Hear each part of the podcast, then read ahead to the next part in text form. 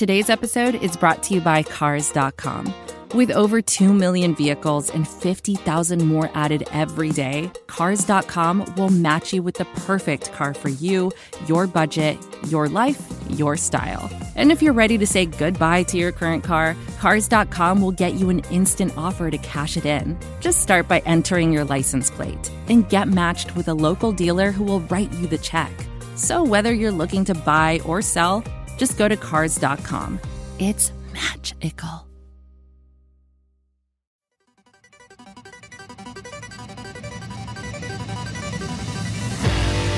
You are now listening to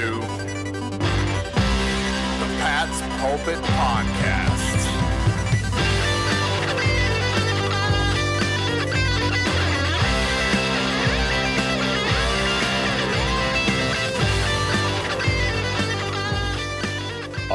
All right. Hello, everybody, and welcome to the Pat's Pulpit Podcast. The bye week is over. The Patriots are back, hopefully for a strong second half push to the season. I am Alec Shane here breaking down week 11 in the National Football League with my good buddy Rich Hill. Rich, how are you? How was your bye week? Did you relax at all? Uh, oh, if it sounds terrible, it's because that's how I feel. Uh, I got I got sick over the bye week, which is basically like getting sick on your vacation, and uh, I wouldn't recommend it. How are you doing, Alec? I'm actually doing great. Uh, I, I, always appreciate the bye week, especially the later bye weeks, because it gives you a chance just to watch the games without any real pressure about covering the Patriots. My computer was off, and um, what I don't know if you watched any football in your your downtime while you were sick, but there were some absolutely unre- unbelievable, ridiculous games that took place while the Patriots were home resting, to the point where they actually snuck into a playoff spot without doing anything, which is always nice. Yeah, it's true. I mean, there were so many games I saw that just came down to the wire. Uh, you know, overtime game between the Cowboys and the Packers, Lions coming down back from being down like 17. Uh, it was pretty exciting. Uh, even like the Eagles, they got their first loss of the year, so there are no more undefeated teams. Uh, it was a pretty, pretty exciting set of games, uh, unless you're a Raiders fan. unless you're a Raiders fan, indeed. Uh, although, and and not to mention the probably game of the year. That's true. I didn't even mention that. In Bills Vikings. I mean, I'm thinking like, that might be the best regular season game I've ever seen. Um, maybe I'm going thinking back to like the Willie McGinest goal line stand against the Colts and that was a great game, but just fourth and 18, the catch fumbling at the goal line. I mean, can't, can't convert the, the QB sneak and they fumble the snap. Just absolutely wild finish. Worked out well for the Patriots. And for the first time in NFL history, I believe, if the playoffs started today, the entire AFC East would be in it, including the New York Jets with the Patriots yeah. play coming up on Sunday. What a yeah. what a twist! It's uh, it's very unexpected, especially when like uh, the AFC East is not playing the AFC South. So this isn't the product of them playing the worst division in the entire league. This is just because the AFC East is crazy good. Uh, the Dolphins are now in first in the division. The Bills are third. Uh, they're behind the Jets because the Jets have the head to head because the Jets, who are coming off of a bye and are the Patriots' next opponent, beat the Bills the previous week. So the Bills are in third place, which is shocking for the team that everyone's like, they're the best team in the league. And they're still six and three. Um, I tip my cap to the the Rams Chiefs game from like three years ago or something like that as being the, the best regular season game. It was like what fifty four to fifty one or something like that. That was probably the most fun I've ever seen watching a, a neutral game. Uh, but the highlight catches from Stefon Diggs to Justin Jefferson in this Bills Vikings game, I don't think I can recall a single receiver having a more preposterous day than Justin Jefferson because you know, like there's a, a couple catches that you see that are just like, oh, that's like the catch of the their career here. You know, like the Edelman in the Super Bowl, uh, Julio Jones in the same Super Bowl, and then you just see what happened with Justin Jefferson. It's like he had like five catches of that magnitude plus an, a, better, a catch just as good, if not better, than the Odell Beckham one because it was on like what fourth and eighteen. Like yeah. that was the singular, singularly the best receiver day I think I've ever seen. No, it was unreal. It had an 80 plus yard touchdown run. It had lead changes. It was like a 10 point, it was, it was like 27 to 10 at one point. And again, how what are the odds that Josh Allen fumbles at the goal line to close the game out? He had to do a sneaky. He's the biggest, strongest quarterback in the league. He has to just plow forward for two yards, game is over. And then he throws a pick in the end zone, just unreal. I mean, really tough to tough that one, uh, t- tough to top that one coming into week 11 here. Uh, as I said, as I always say every week, none of these matchups really blow me away on paper. Week 11, but given the wildness of the NFL this season, I'm sure there are going to be some amazing games in there. The Chiefs Chargers game on Sunday night could be really good. Bengals Steelers has potential to be a good game. Raiders and the Broncos both stinks. That's probably going to be an absolute barn burner. The Jeff Saturday led Colts are somehow beat the Raiders. They're playing the Eagles coming off their first loss. Uh, it's going to be an interesting one, man. Yeah, totally. I mean, Chiefs Chargers is always a fun game where, like, no matter how good the Chiefs are and how bad the Chargers are, it's going to go down to the wire, and it's in Los Angeles. So, I like, I wouldn't count the Chargers out of winning a wonky one.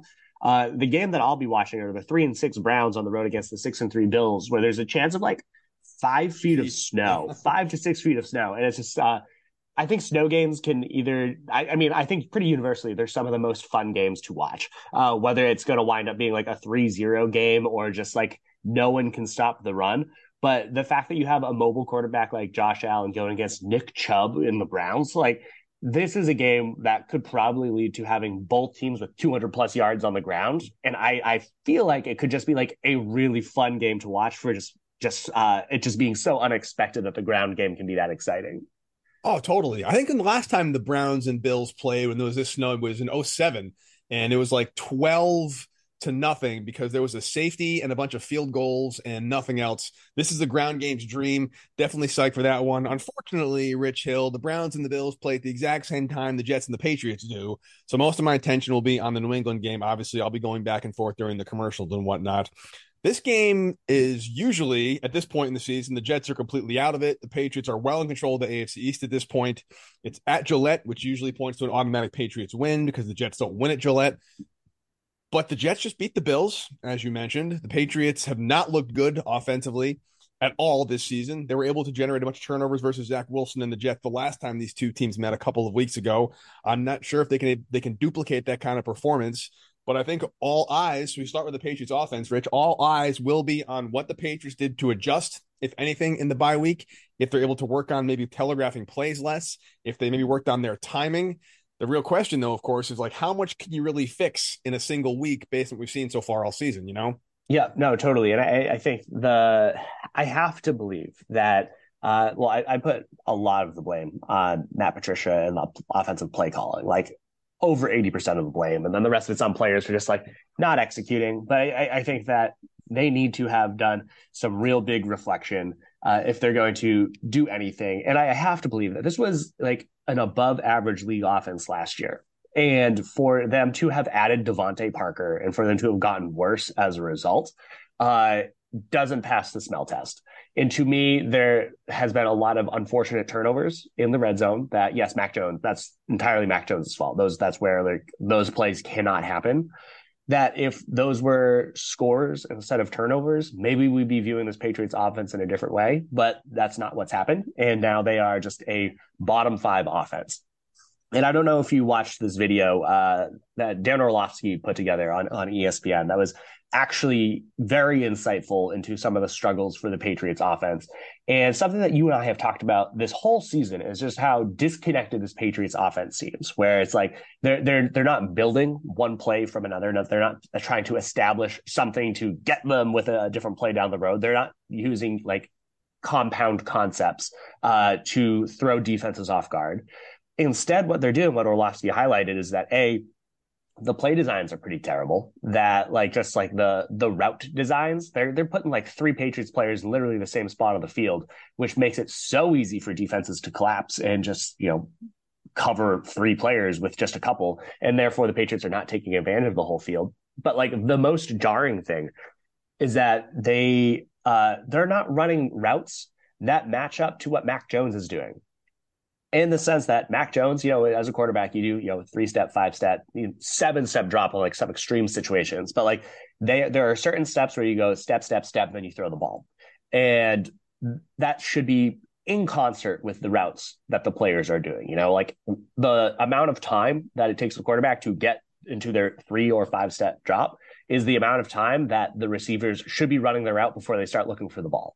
And it Orlovsky highlighted multiple times where Mac Jones was at the top of his drop and there were no receivers looking for the ball. They were still moving vertically. They were still running down the field. And that is just a disconnect from play design. And that is from the coaching staff drawing up plays that just don't work. Like fundamentally, they are never going to work. And so the Patriots essentially have a whole bunch of plays that they just need to throw out and start over again. And if they have done that over the bye week, uh, I hope they did. Because if they don't, we're just going to get a whole bunch of just soup on offense for the rest of the year. Yeah, I mean, this Jets defense is not anything to sneeze at. I mean, they they beat the Bills. They held the Patriots to, to limited points and possessions when they they they, they played last time. The, the Patriots defense won it for them. The Patriots defense and Nick Folk.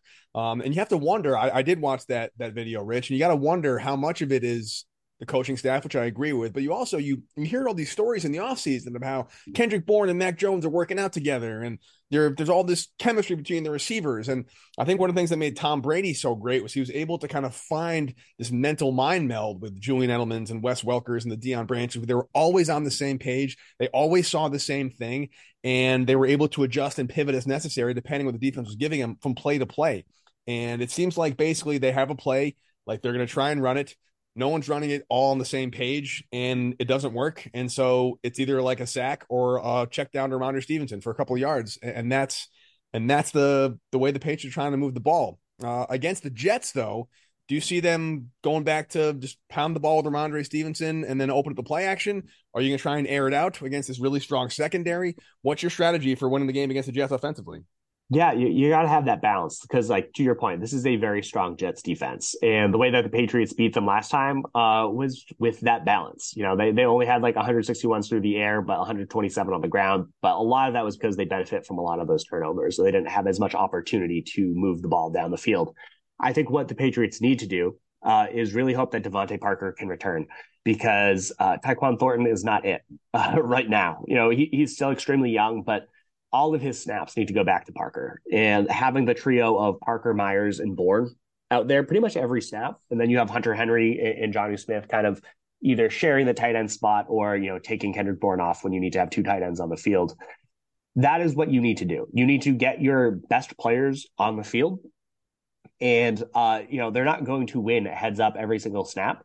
But the way that the this offense is built on the Patriots is that they have, you know, four or five players that can maybe not beat your number one. Like I'm not expecting them to beat Sauce Gardner in the secondary, but I think that the Patriots number three and number four are definitely stronger than the Jets number three and number four. And that just comes down to who and which players are the Jets going to focus on covering.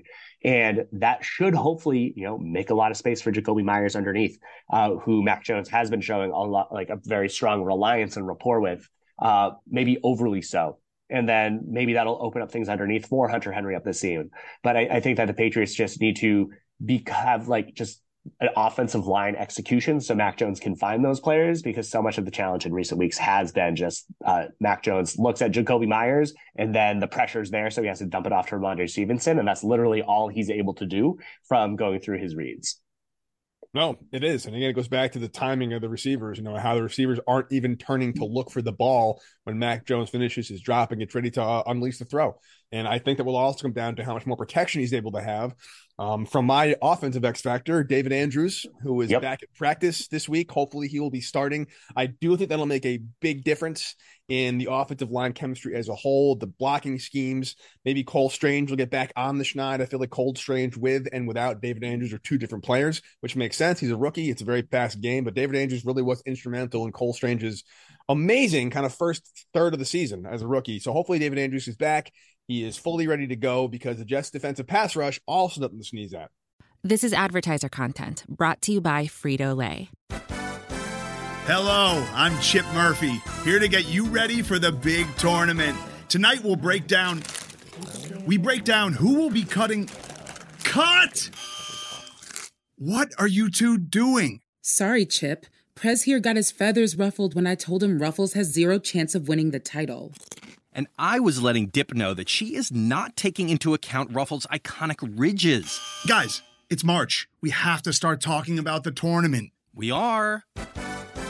It is the 2023 Frito Lay Snack It. We're talking about big time matchups between Cheetos, Smart Food, Lay's, Sun Chips, and more. Just head to the Frito Lay Snack Bracket and vote for your favorite chip, pretzel, or dip for a chance to win up to $1,000 or a year's worth of snacks. This sounds great. Keep up the good work.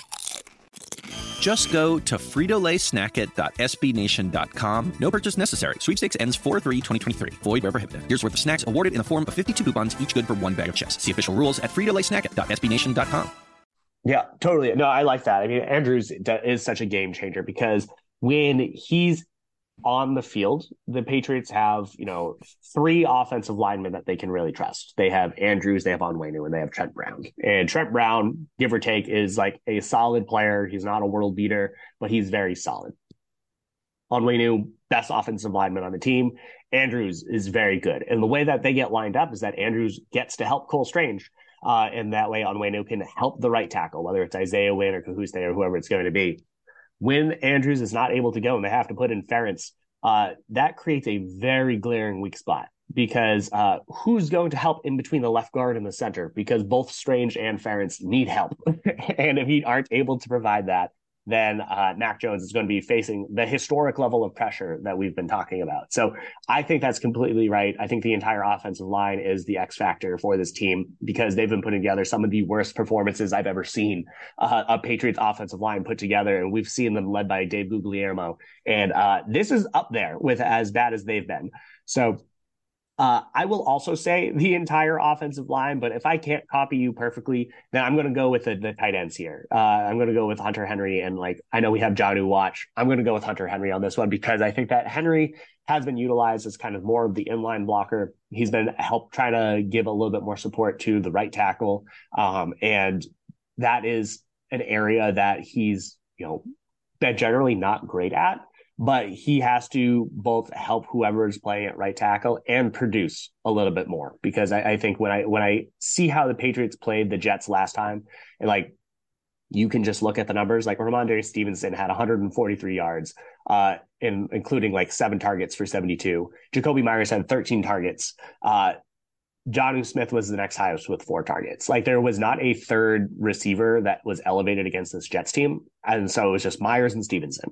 And so there, there has to be a third player that can step up against this Jets team. And I, I believe that the Patriots with their tight ends make the most sense. Particularly in the red zone, where the Patriots have yep. really, really struggled. They got to get touchdowns. Nick Folk cannot be carrying the team offensively. It's just, it's a travesty that that's the case, particularly considering how often the Patriots have such good field position to start with courtesy of an elite defense that is keeping them in this game, these games, I should say. I do expect a much tough, a tough road to hoe for Zach Wilson. The Patriots gave him fits last time. I don't think he'll throw as many picks, and he won't give as, uh, as good a day to Devin McCourty as he had. That was probably the easiest day Devin McCourty's ever had as a as a safety. But I do see the Patriots getting to Zach Wilson early and often. I do see them limiting the run game, and I do see them forcing Wilson to make plays by extending it with his arm and his legs and forcing in the mistakes. So that's what the Patriots do best. In terms of between this week and the last match that these two had, Rich, you see the Jets trying to take any kind of different offensive approach to, to kind of stymie the Patriots defense, or they're just not capable with the weapons they have and the injuries they have to get over that hump? I mean, that's a great question. I, I, I personally think that they don't necessarily have that capability. Uh, you, you, look at how they've like picked up their yards. So much of it was just in garbage time. Uh, but like they do have some talent out there. I, I think that uh, Tyler Conklin surprised me a lot with how uh, consistent and reliable he was.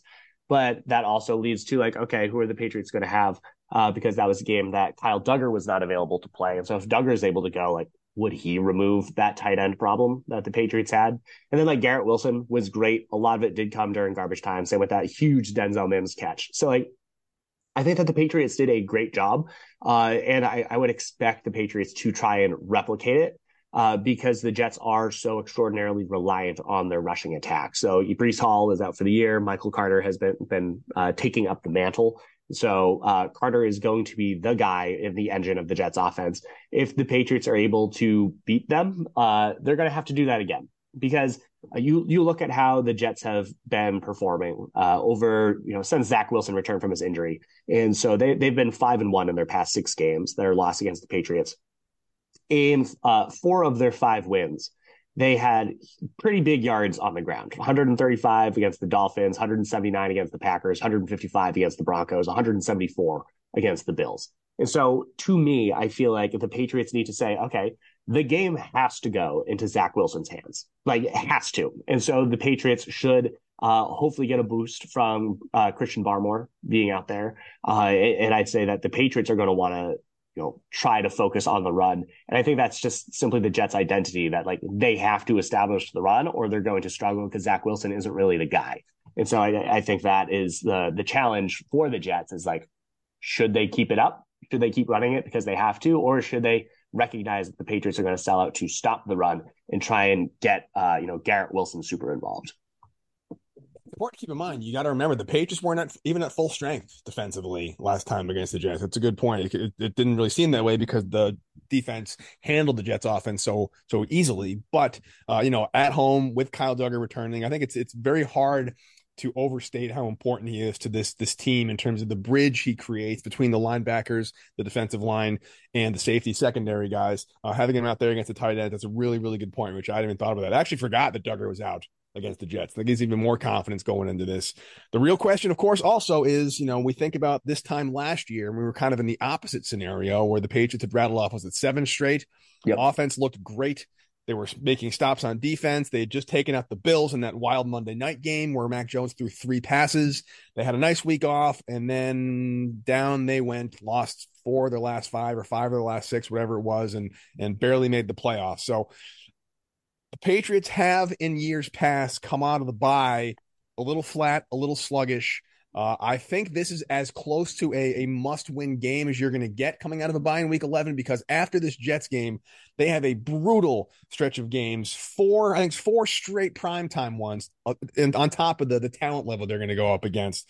So, a real question for me is, you know, can this defense hopefully hold them enough to any kind of bye week rust, any kind of bye week urgency they have to find. Uh, can they can they sustain that and and make sure that they're not going to come out of here with a loss? I think a loss dropping to five and five, given the schedule they have, uh, could be a death knell.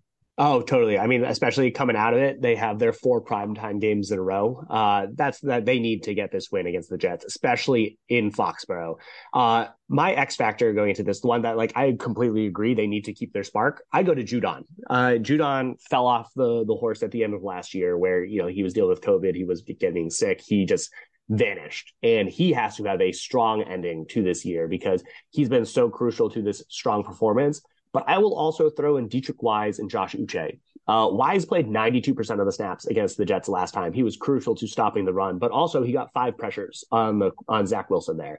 Judon had four. Uh, Uche had a great game against the Colts before the bye, uh, but he also added two pressures on his own. I think those trio of pass rushers need to make Zach Wilson extraordinarily uncomfortable in the pocket, but where they need to be their best is in uh, just gap responsibilities. The the way that the Patriots always fall apart with their contain is if these pass rushers are too aggressive. And it's definitely more of a Judon problem than a Deatrich Wise problem. But if these trio of edge players can keep their gap integrity and make sure that the Jets don't get any like any spark from their run game or any spark from, you know, uh, Zach Wilson escaping the pocket, then I think that this Jets offense is just going to evaporate. Yeah, here's hoping. That's a big matchup in our favor in of New England up front like that. Uh, I'm going to make a pretty easy and not actually X factor X factor prediction, just based on the historical impact of it and what happened last time these two teams played. And go with Devin McCourty as my X factor. Uh, one more pick, and he is the league leader in interceptions. Historically, he's 34, I believe. Right now, we're 33. He's one away from sitting that alone. It'd be great after getting those two easy ones against Wilson to get one more against Wilson to really put him over the top and put him in that number one spot. And plus, he's the guy if you want to prevent the deep shot down the field. He's the one you want to go to as the deep safety. I'm hoping we're in a situation where the Jets are down by a couple points. They need a lot of yards quickly, and Wilson's forced to air it out a little bit. And McCourty will be there to not only stop the play, but get one more pick and move him up to the the sole member of the pick club at number one. Yep, love that. I mean, always always here for McCourty having uh, a good outing because I feel like as he's in his final years here, it's like very clear he's not like the McCourty of old, but he still's got some juice. Um, I'm hoping that the the return of Dugger will actually like help him be able to execute at that higher level. Uh, and so I think that the Patriots are in a good spot here. Uh, Alec, do you have any other thoughts? Or do you want to go into predictions? Nope. Let's do this predictions. It is Jets Patriots. Uh, let's see. Last week I had them winning 24 to 10 over the Colts. You had 33 17. Uh, I guess I'm a little closer because it's 26 yep. to 3. So I will go first here. Uh, I always thought the Patriots would sweep the Jets this season, and I'm going to stick with that prediction. They are going to sweep the Jets this season. It might not be as lopsided as it was last time. They're both coming off byes. So they both had two weeks to prepare here. But I like the Patriots at home. The Jets just don't seem to beat the Patriots at home. It's kind of how they roll. I think Patriots take this something along the lines of 21 to 16. 21 to 16. All right. Well, I uh, I think that the Patriots are going to win this one too. I think it'll be a little bit more of a high scoring affair. I don't think the Patriots will lock down the Jets offense as much, but I also feel like uh, I'm gonna I'm gonna put out a big swing here that the Patriots are gonna have their first game without a turnover on offense. Whoa. Yeah. And so I'm going to go with the Patriots winning this one, uh, 27 to 24 on a lake like Nick Folk field goal. Uh, I, I, think it'll be a little bit closer than the, the first round, but I expect the Patriots have a little bit better offensive production. I will gladly take a late a late Nick Folk field goal because that's what he's supposed to do: win games late, not carry the entire offense. So I'd be happy to see that as long as they win. Like I said, this is a must-win game for them. I'm flagging a must-win game because this is the last one o'clock game we're going to see for a while. So uh, we should all enjoy it while we can. Yeah, totally. Well, all right. Well, we will recap this game next Tuesday. Alec, do you have any final thoughts as we embark into the post bye stretch of the Patriots season? No, man. Hopefully, we have some good news report and we can keep the positivity going a little more. I feel like we've been kind of negative over the past couple weeks with good reason, but maybe this is a good chance to get more positive. All right. Well, until next time, Alec, you have a good one. You too, buddy. See ya. Later.